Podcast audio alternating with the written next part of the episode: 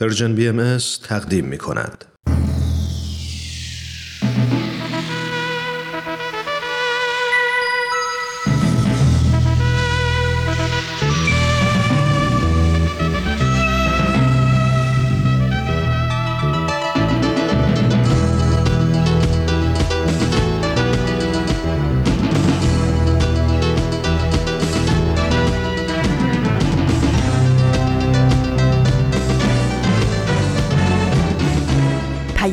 دوست.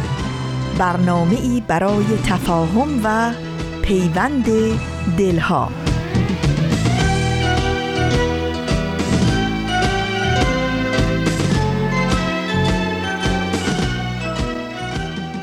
دولتمندی را می شناسم که چند چیز دارد و چند چیز نه.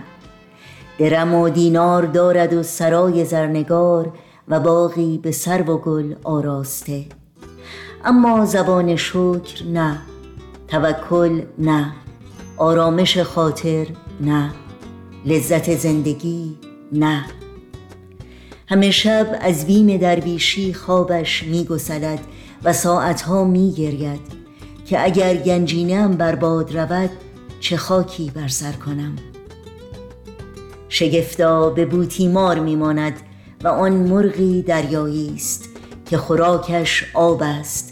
و هر لحظه در اندوه که اگر آب دریا پایان گیرد چه کند؟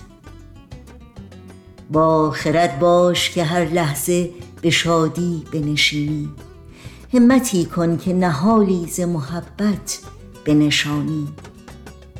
با خدا باش و مخورغم که جهان با تو نماند.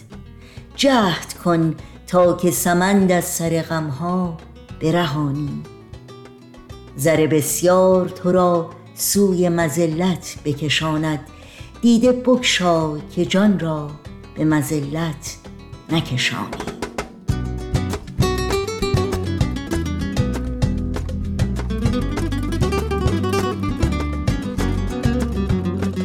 درود بیکران ما به شما شنوندگان عزیز رادیو پیام دوست. در هر کرانه و کناری این گیتی پهناور که با برنامه های امروز ما همراه هستید. امیدواریم خوب و خوش و خورم باشید و ایمن و استوار روز و روزگار رو سپری کنید. دوشنبه بیستم تیر ماه از تابستان 1401 خورشیدی برابر با یازدهم ماه ژوئیه از سال 2022 میلادی پیش روی ماست.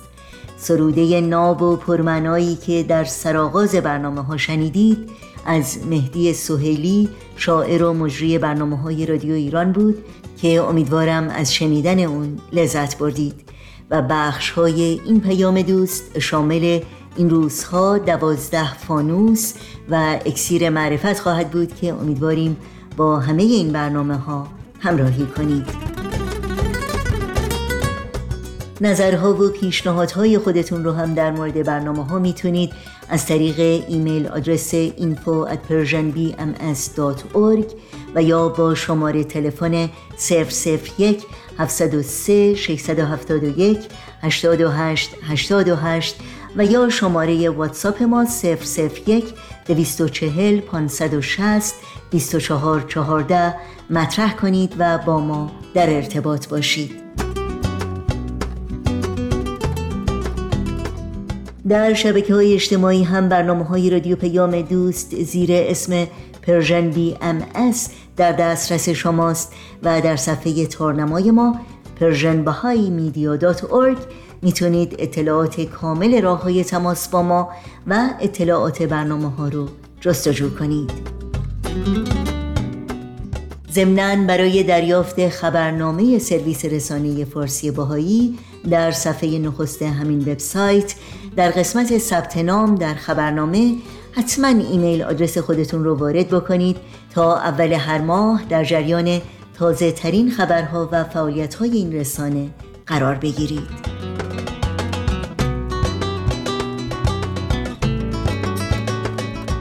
نوشین هستم و همراه با همکارانم در طی ساعت پیش رو برنامه های امروز رادیو پیام دوست رو تقدیم شما می با ما همراه باشید.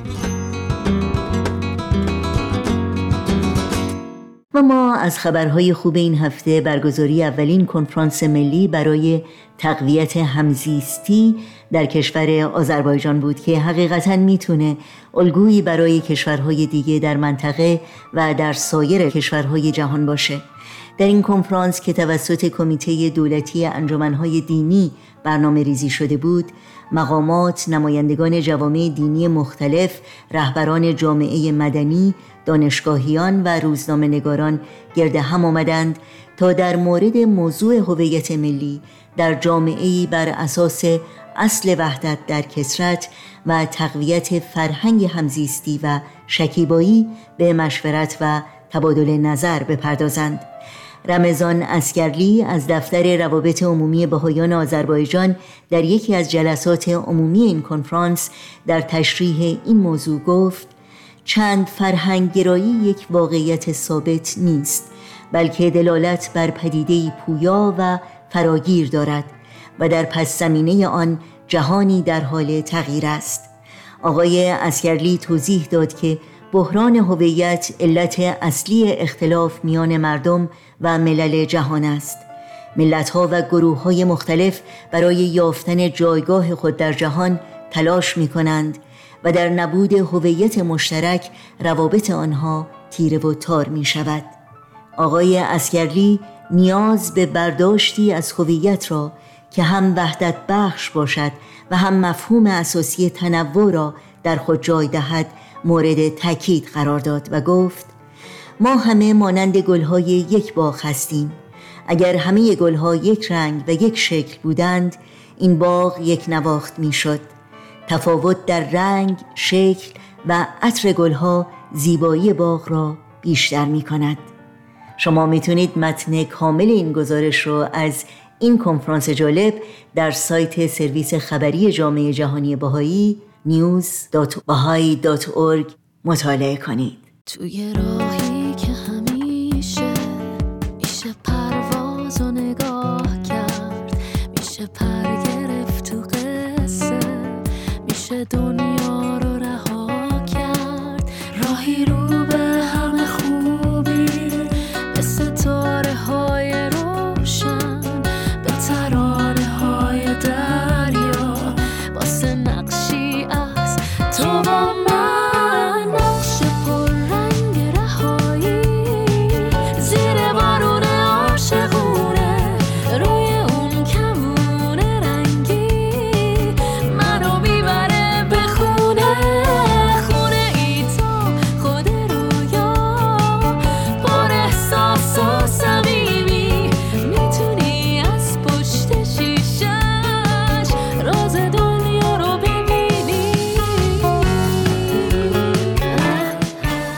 دوازده فانوس نگاهی داره به دوازده تعالیم اساسی آین باهایی که در این ساعت همکارم فریال بخش دیگری از این مجموعه رو از رادیو پیام دوست تقدیم شما می‌کنه. دوازده فانوس. تعلیم چهارم. تعدیل معیشت همگانی و رفع مشکلات اقتصادی. شما هم احتمالا هر سال خبرهایی در مورد ثروتمندترین افراد جهان به گوشتون می‌رسه. هر سال مجلات معتبر اقتصادی مثل فوربس فهرست پولدارترین آدمها رو منتشر و میزان داراییشون رو اعلام می‌کنن. دارایی بعضی از این افراد حتی بیشتر از بودجه سالانه بعضی از کشورهای جهانه. افرادی مثل بیل گیتس یا وارن بافت. و این در حالیه که هیچ وقت فهرست فقیرترین و ندارترین آدم ها منتشر نمیشه. شاید هم کسی علاقه به خوندن این فهرست نداشته باشه و شاید هم تعداد کسانی که ممکنه در لیست فقیرترین ها قرار بگیرن اونقدر زیاده که توی هیچ فهرستی نمی گنجن. در اصل واقعیت ماجرا هم همینه. مثلا در کشور آمریکا که بیشتر میلیاردرهای دنیا در این کشور زندگی می‌کنن طبق آمارها 25 درصد از ثروت کل آمریکا در دست یک درصد از جمعیت این کشوره. در واقع آمریکا یکی از کشورهایی به شمار میره که نابرابری ثروت در اون زیاده. غیر از آمریکا این وضع در خیلی از کشورهای دیگه هم وجود داره. از ایران و چین بگیرین تا هند و آفریقای جنوبی و برزیل. دکتر فرهاد ثابتان استاد اقتصاد در دانشگاه ایالتی کالیفرنیا به نابرابری اقتصادی عمیقی که در جامعه آمریکا نهفته اشاره داره. شما تصور کنید یه خانواده کم درآمد در آمریکا در سال 1970 ممکنه سالی ده هزار دلار درآمدش بوده و این در سال 2007 میشه 14 هزار دلار ولی اگه یک خانواده مرفه رو در نظر بگیریم در سال 1970 که درآمدش 100 هزار دلار بوده در سال 2007 به 37 میلیون دلار تبدیل میشه. یعنی یک رقم یک رشدی که واقعا با معیارهایی که ما الان داریم می‌کنیم می‌بینیم که بسیار نامتجانسه یعنی رشد درآمد اون طبقه مرفه اون یک درصد بالای درآمد اصلا خارج از حدود شماره یک درصد رشد متعارف و معمولی خواهد بود. و حالا بحث ما این نیست که ثروت امری ناپسنده و کسی نباید ثروتمند باشه. نه اصلا اینطور نیست. موضوع اینه که باید شکاف طبقاتی در جوامع طوری نباشه که عدالت از بین بره و عده زیادی به قول معروف دستشون به دهنشون نرسه و عده خیلی کمی پولشون از پارو بالا بره. این یعنی بیعدالتی.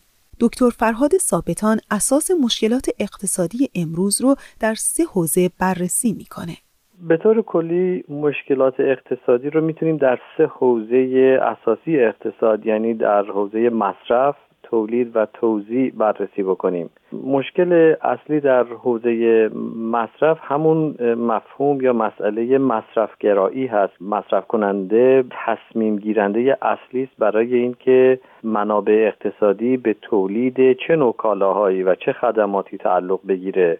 در حوزه تولید مشکلاتی که در حوزه تولید وجود داره بیشتر مربوط به انگیزه تولید و هدف تولید به عنوان به حد اکثر رسوندن منافع تولید کننده هست که لزوما با منافع مصرف کننده همخوان و همسان نیست یا می‌تونه که نباشه. اما واقعا مشکل اصلی اقتصاد کنونی ما مسئله توزیع ثروت و توزیع درآمد هست که متاسفانه این در جامعه به وضوح مشاهده میشه و همه می‌بینن که چقدر درآمد به صورت نامساوی و در حقیقت ناعادلانه توضیح میشه. مردم از اون ناراضی هستند ولی مشکل کماکان باقی است و راه حل اساسی برای اون اجرا نمیشه.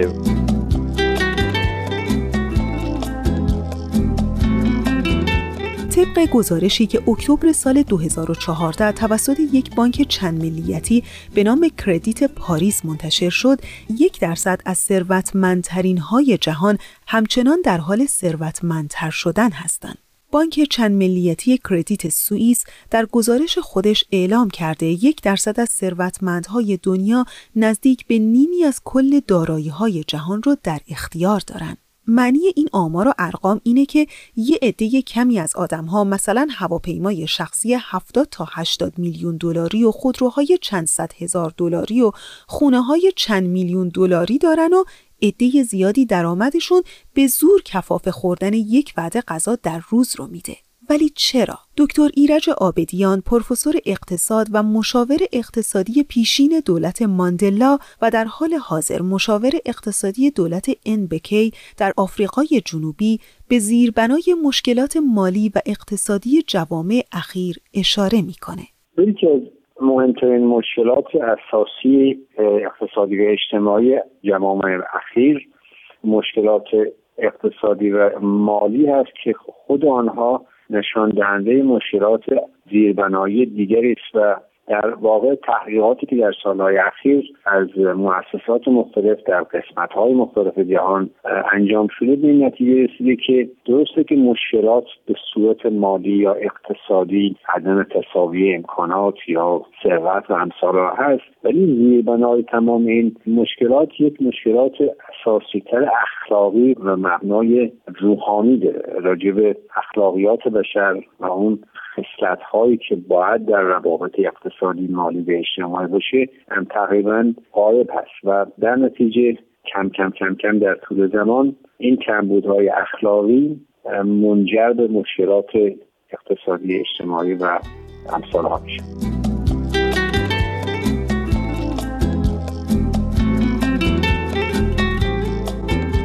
بیعدالتی هم در سطح جهانی و هم در درون کشورها وجود داره. البته در دهه ها و حتی صده های گذشته اقتصاددان ها و سیاستمدارهای زیادی دنبال این بودند که به ابداع مکتب های فکری مختلف مثل سوسیالیسم، کاپیتالیسم و کمونیسم مشکلات اقتصادی و از جمله بیعدالتی ها رو کم یا محو کنند. اما نتیجه رضایت بخشی به دست نیومده و حال اینکه چطور میشه نابرابری های اقتصادی رو کمرنگ کرد. دکتر ایرج آبدیان به حل زیربنایی این مشکلات تاکید داره. راه باید از اول از مسائل زیربنایی امور اجتماعی و امور انسان ها شروع بشه. چون همطور که می‌دونید اقتصاد یکی جدا از سیستم اجتماعی نیست. اقتصاد یک جنبه از جوانب امور اجتماعی بشر هست. و بشر فلواقع بر اساس ساختارهای درونیش احتیاج به یک موازین زیربنایی داره که باید در امور اجتماعی و اقتصادی منعکس بشه. ولی تحقیقات نشون میده که تا اون موضوعهای زیربنایی به صورت مستمر حل نشه مشکلات اقتصادی نمیشه از طریق روزسازی مشکلات حل کرد.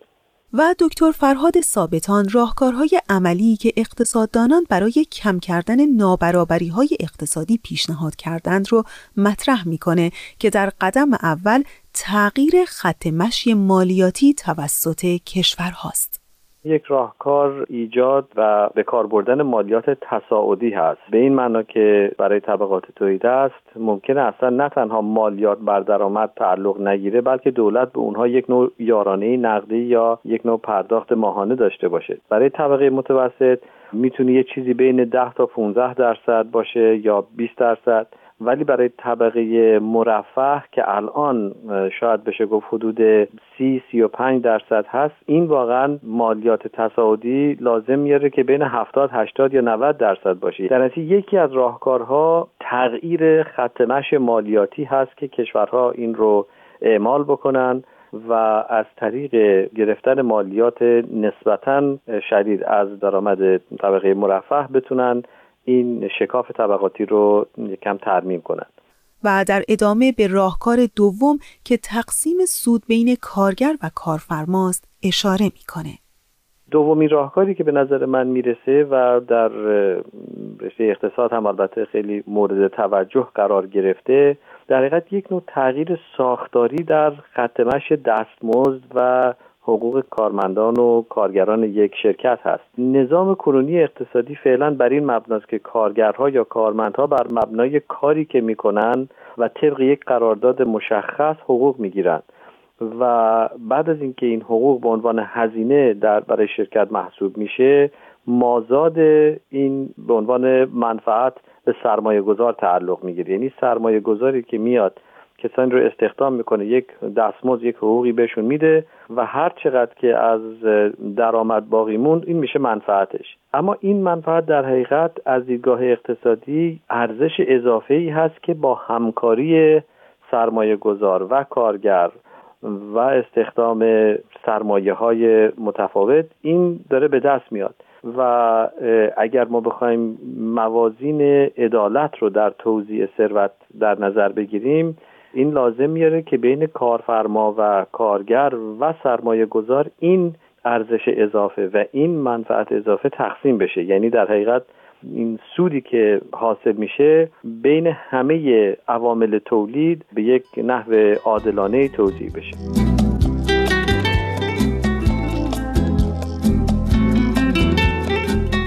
ولی منظور از اصول اقتصادی آین بهایی این نیست که تمام افراد درآمد یکسانی داشته باشند. نیازها و قابلیت‌های بشری طبیعتا با هم تفاوت داره و بعضی از انواع خدمات اجتماعی شایسته پاداش بیشتری هستند. ولی آیا در تعدیل معیشت و حل نابرابری های اقتصادی بناست که کل جامعه تبدیل به یک طبقه بشه؟ آیا اصلا چنین چیزی ممکنه؟ در آین باهایی چنین جامعه یعنی جامعه‌ای که تنها یک طبقه داشته باشه و همه در یک سطح مساوی باشند رو نمیپذیره. چنانچه حضرت عبدالبها پسر ارشد حضرت بهاءالله بنیانگذار آین باهایی در این باره میفرمایند اصلاح معیشت از برای بشر لازم نه آنکه مساوات باشد بلکه اصلاح لازم است و الا مساوات ممکن نیست به این معنا که هر فردی از افراد جامعه در طبقات مختلف میبایست از رفاه و آسایش برخوردار باشه. پروفسور اقتصاد دکتر ایرج آبدیان در این رابطه به تصاوی امکانات اشاره داره.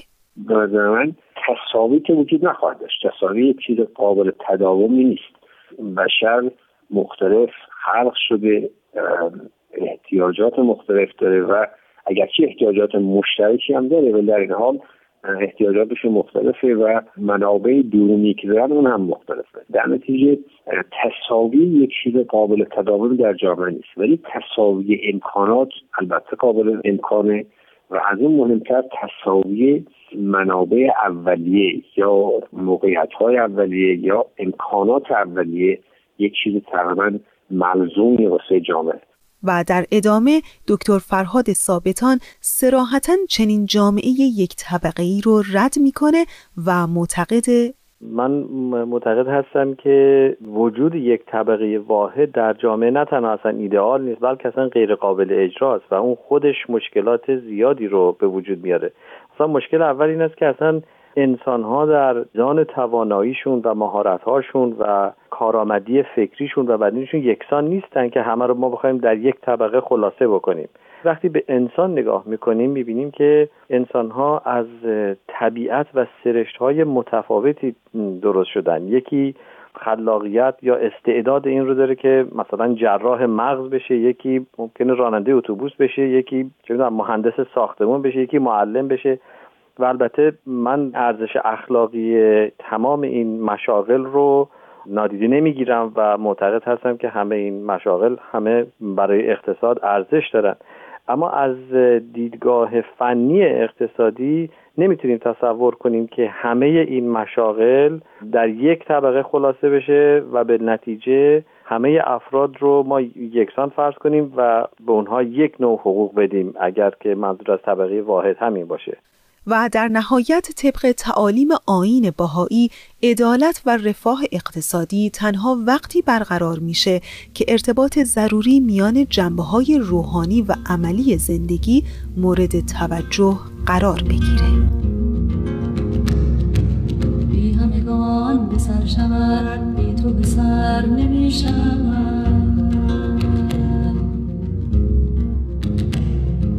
داغ دیگر نمی جای دیگر نمی شود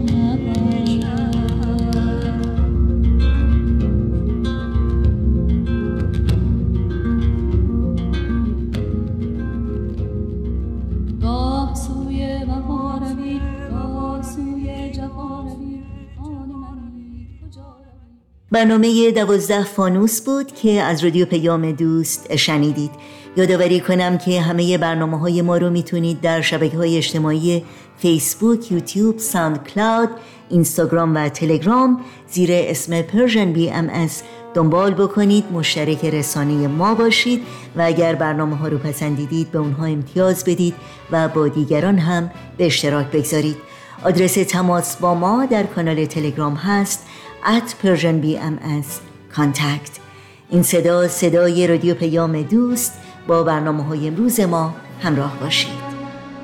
ایران فدای اشک و خنده تو دل پر و تپنده تو. فدای حسرت و امیدت رهایی رمنده تو. رهایی رمنده تو. ایران اگر دل تو را شکستند تو را به بند کینه بستند. چه عاشقان بینشانی که پای درد تو نشستند. که پای درد تو نشستند. این شما شنوندگان عزیز رادیو پیام دوست و این هم برنامه این هفته اکسیر معرفت با اجرای سهیل کمالی. اکسیر معرفت.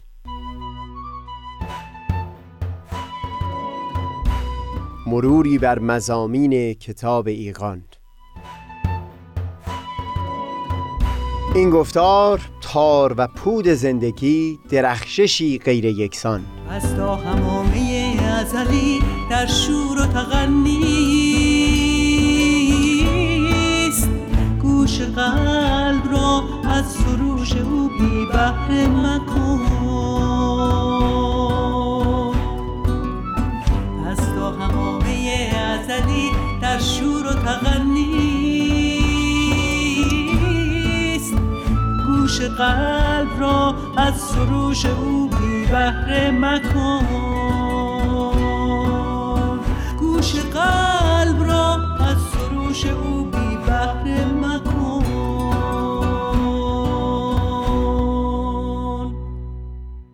دوستان سهیل کمالی هستم. در یک دو گفتار پیشین حقیقت نه چندان پیچیده رو وارسی کردیم که در وارسی احوال یک فرد چه شخصیت های تاریخی چه افراد دوروبر. شرط انصاف اون هست که اگر حتی دهها شم در وجود اون فرد خاموش بوده باشه با این وجود نمی بایستی روشنایی و درخشش اون یک شمع روشن در وجود اون فرد رو انکار بکنیم. اشاره کردیم که لحاظ کردن این نکته سبب خواهد شد تا شرط تحقیق در هر مسئله به خوبی ایفا بشه.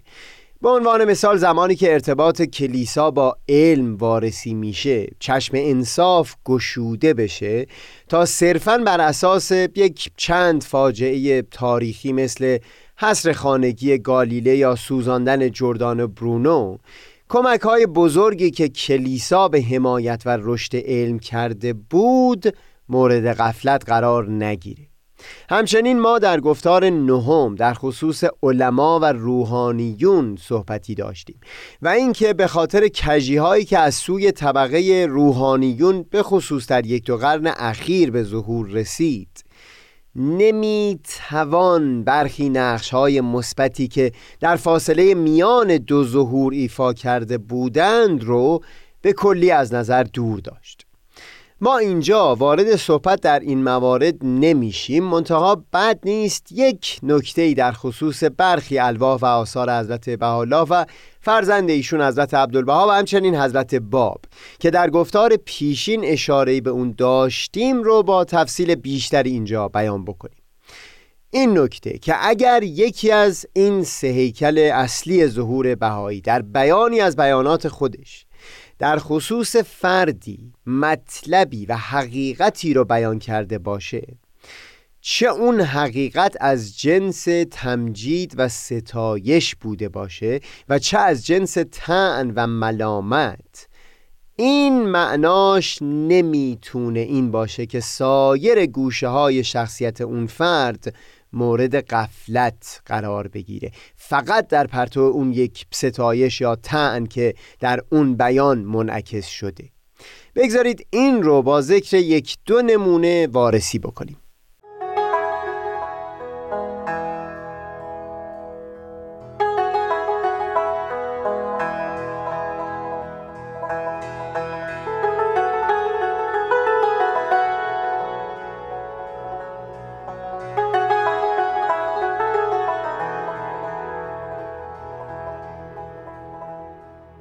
حضرت بهاءالله در آثار خودشون در خصوص ارزش و مقام فلاسفه بیانات بسیاری دارند. حضرت عبدالبها هم در چندین لوح و به خصوص لوح خطاب پروفسور فورل در خصوص نقش و اهمیت فلاسفه بیان مطلب فرمودند. منتها در یکی از نوشتجات خودشون در اشاره به ولتر ایرادی رو نقل می‌کنن که این فیلسوف بخشی از مطالب انجیل وارد کرده بود حضرت عبدالبها در اون بیان با لحن شدیدی در خصوص اون ایراد بیان مطلب می‌کنن و توضیح میدن که چگونه ولتر از درک مضمون اون فراز انجیل ناتوان بوده و هم تعن شدیدی در حق خود ولتر بیان می کنند که بر اساس همچو ایرادهایی می‌خواسته به انجیل خدشه وارد بکنه. نکته مورد تأکید اینجا این هست که همچو بیانی رو به هیچ وجه نمی‌توان سندی قرار داد برای زیر سوال بردن کلیت شخصیت ولتر. تیز فکری او بینش او و کمک هایی که در بپا کردن مدنیت جدید اروپا داشته. اون بیان رو می‌توان به عنوان وارسی یک گوشه از وجود ولتر و شمعی از شمعهای وجود او لحاظ کرد. باز مشابه همین اون لحن نسبتا تندی است که در برخی آثار حضرت باب نسبت به محیدین عربی دیده میشه. در اینجا اما می‌بینیم که بسیاری آرا و اندیشه های محی عربی در آثار حضرت بحالا و حضرت عبدالبها مورد تایید و ستایش قرار گرفت. منتها برخی از مهمترین اون آرا هم مورد نقد شدید بود. مقصودم اینه که باز نمی‌شد اون تعن شدید حضرت باب حتی در چندین اثر رو دلیل بر این گرفت که تمامت آرا و اندیشه های محیدین و کلیت شخصیت او مورد تعن و نقد قرار گرفته. درباره بیانات حضرت بهالا پیرامون فردی مثل ملا هادی حکیم سبزواری هم همین صادق است. به طور خلاصه شرط تحقیق منصفانه اون هست که قضاوتی در آثار و نوشتجات پیامبر الهی و یا حضرت عبدالبها درباره افراد. در پرتو همون بحثی که مورد گفتگو هست لحاظ بشه. و نه اینکه مانع از اون بشه تا فرد محقق گوشه های دیگر وجود اون فرد رو به طور مستقل مورد وارسی قرار بده.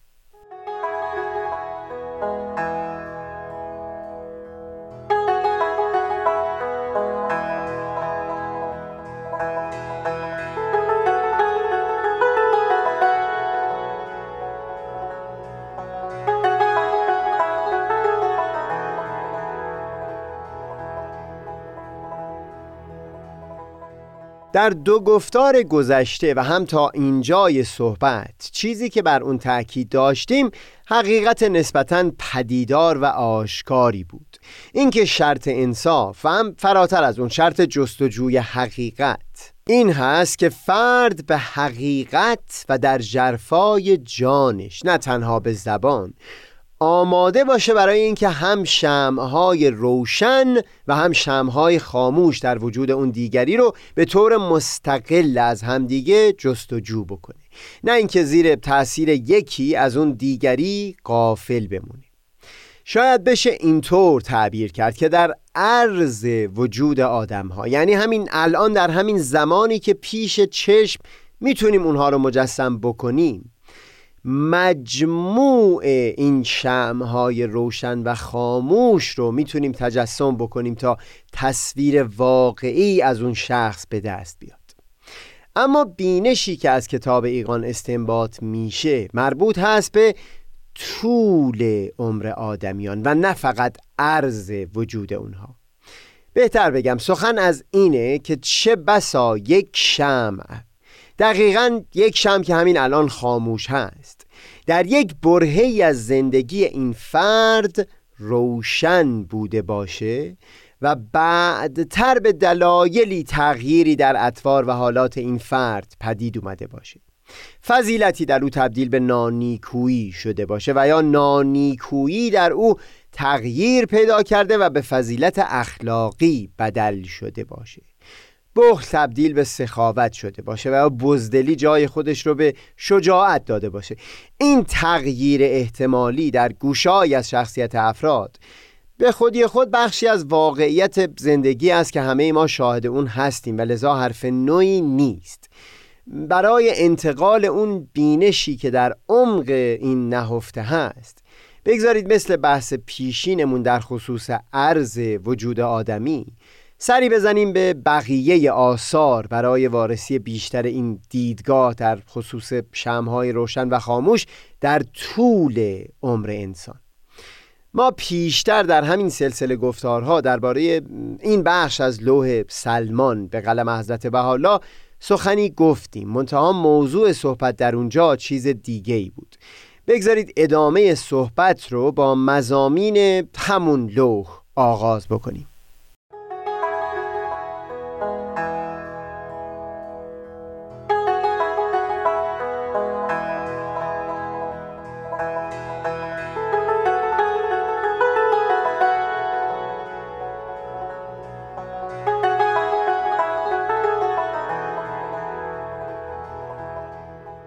در لو سلمان حضرت بهاءالله یک جا میل دارن درباره برادر ناتنی خودشون یحیی ازل بیان مطلبی بکند لوح زمانی نازل شده که یحیی ازل از پذیرفتن دعوت حضرت بهاءالله سر باز زده بود و این ادعا رو داشت که وسیع حضرت باب و لذا رهبر پیروان آین بیان هست.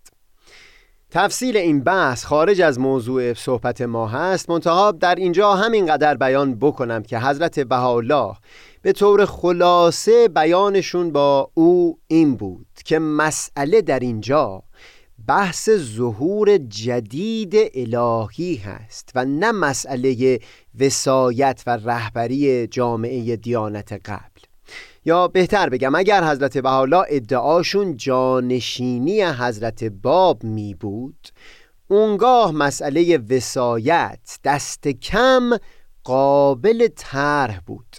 اما ادعای حضرت بهاءالله این هست که ظهور جدید الهی هستند برای این عصر و اینجا به کلی جایی برای مسئله وسایت و ولایت و مانند او باقی نمیمونه. در همین لوح سلمان تأکید می کنند که در لحظه ظهور پیامبر الهی تمامی آدمیان مندون استثناء در یک سوق در یک سطح و یک حالت مبعوث میشن و بر اساس مواجهه و برخورد اونها با ظهور الهی هست که تفاوتی در میون اونها پدید میاد این یکی شدن سطح همه آدمیان در لحظه ظهور الهی. شامل وسی یا ولی یا کسی که خودش رو جانشین دیانت قبل به حساب می آورد هم میشه. و لذا یحیی ازل رو بارها در آثار خودشون و از جمله در کتاب اقدس دعوت می‌کنن به اینکه ظهور جدید رو بپذیره تا همچنان مرآت یعنی همچون یک آینه صافی در برابر خورشید حقیقت باقی بمونه. تا پیش از لحظه ظهور مقاماتی و مراتبی که در این شخص و هم در سایر نفوس وجود داشت باقی و برقرار بود. بعد از اون بسته به رفتاری که با ظهور جدید پیشه کردند تغییری در حالت اون وجود پدید خواهد آمد. دیگر آن نفس نفس سابق نیست تا آن اوصاف در او باقی ماند. و اگر به بسر حدید ملاحظه شود حتی آن لباسی را هم که پوشیده آن لباس قبل نبوده و نخواهد بود. این مقدمه از مزامین لوح سلمان لازم بود منتها تأکید من بر چند سطری از مزامین این لوح هست که درست بعد از توضیح همین مطلب بیان فرمودند.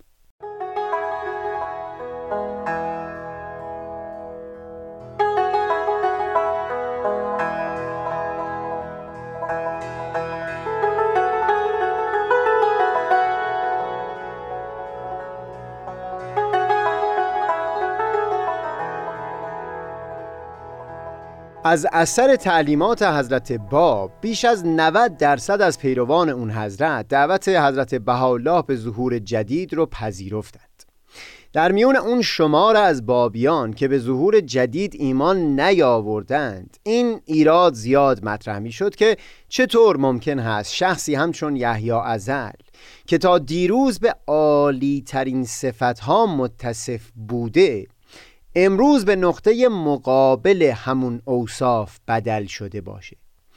حضرت بهاءالله یک لوح بسیار مفصل رو اختصاص دادن به پاسخ سؤال مخاطب در همین باره اما تفصیل این بحث خارج از موضوع فعلی ما هست.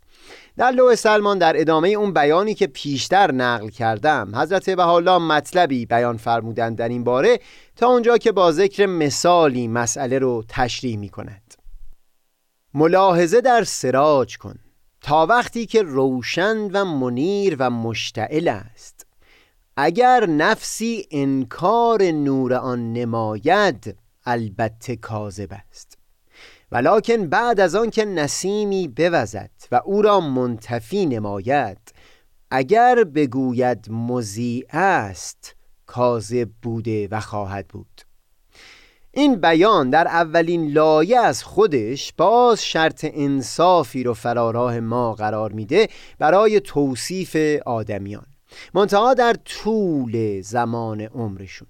این رو در مقایسه با بحث گفتارهای پیشین بیان می کنم که تأکید در اونجا بر مراعات شرط انصافی بود در عرض وجود آدمیان یعنی همین شخصیت حال حاضر اونها.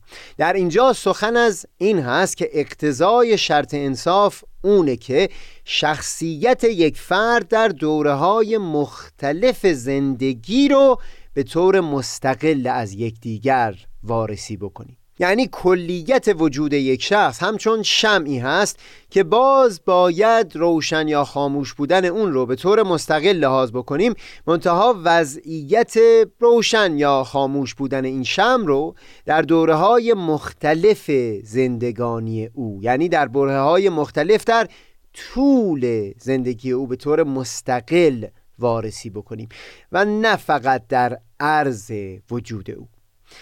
شرط انصاف این نیست که اگر امروز این شم خاموش هست در همه دورانهای زندگی او را خاموش ببینیم و خاموش توصیف بکنیم. و هم اگر امروز روشن هست در پرتو اون همه دورانهای زندگی او در ایام پیشین رو بخوایم روشن تجسم بکنیم. این دو بایستی به طور مستقل از یکدیگر وارسی بشد از دل همین مطلب که دوره های مختلف زندگی یک فرد رو بایستی به طور مستقل از یکدیگر مورد وارسی قرار داد. نکته های معرفتی عمیقی میشه بیرون کشید که با توجه به تنگی وقت امروز ملزمیم ادامه گفتگو رو در گفتار بعد پی بگیریم. خوش ساحتی ساحت هستی. اگر اندر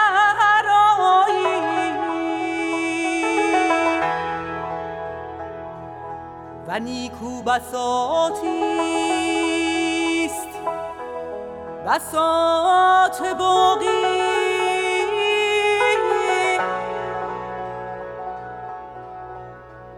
اگر از ملک فانی برتر خرامی.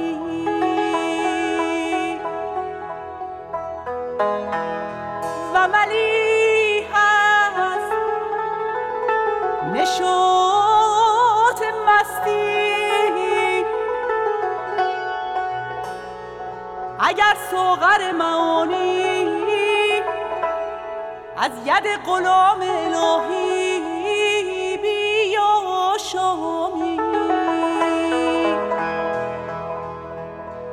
اگر به این مراتب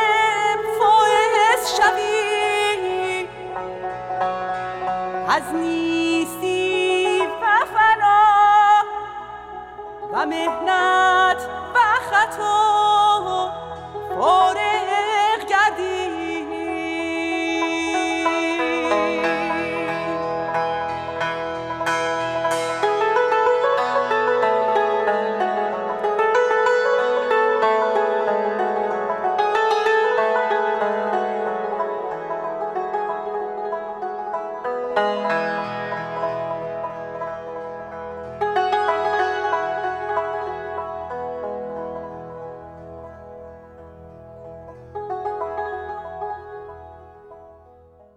شنوندگان عزیز به پایان برنامه های این دوشنبه رادیو پیام دوست می‌رسیم. همراه با تمامی همکارانم در بخش تولید برنامه های امروز از همراهی شما سپاس گذاریم و به همگی شما خدا نگهدار میگیم. تا روزی دیگر و برنامه دیگر شاد و پاینده و پیروز باشید.